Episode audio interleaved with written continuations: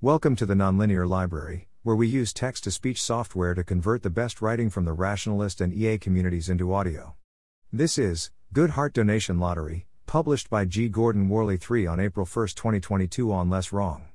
Greetings, all. Good Heart tokens are clearly the mechanism we need to do more good in the world.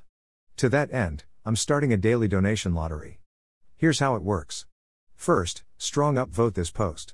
We need to try to get it to at least $600 worth of upvotes to maximize the payout, though see update 1, there's no limit. Next, give an answer to this question specifying the charity you'd like to see donated to. Then, upvote answers.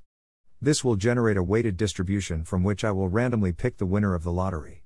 So, for example, if there's one answer for Miri that gets 69 good heart tokens and one answer for AMF that gets 420 good heart tokens, then I'll do a random weighted drawing where Miri has a weight of 69 and AMF has a weight of 420. The winner gets the pot of tokens generated by upvoting this post. You get to do what you like with the tokens on your answer.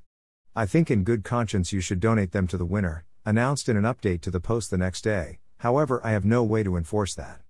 No duplicate answers for the same charity. If you accidentally post a duplicate, please delete it.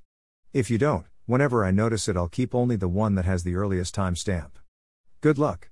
Update 1 After posting this, I quickly realized there's no $600 cap. From the payments page, if you receive more than $600 in a year, you'll need to be entered into Center for Applied Rationality's payment system. CFAR will contact you via your less wrong email address about next steps. Make sure it's an email that you check regularly. So upvote as much as you can, the sky is the limit. To that end, I'll be posting some seed answers to vote on since I'm not the bottleneck. All tokens earned on my answers will be added to the donation pool. Thanks for listening. To help us out with the Nonlinear Library or to learn more, please visit nonlinear.org.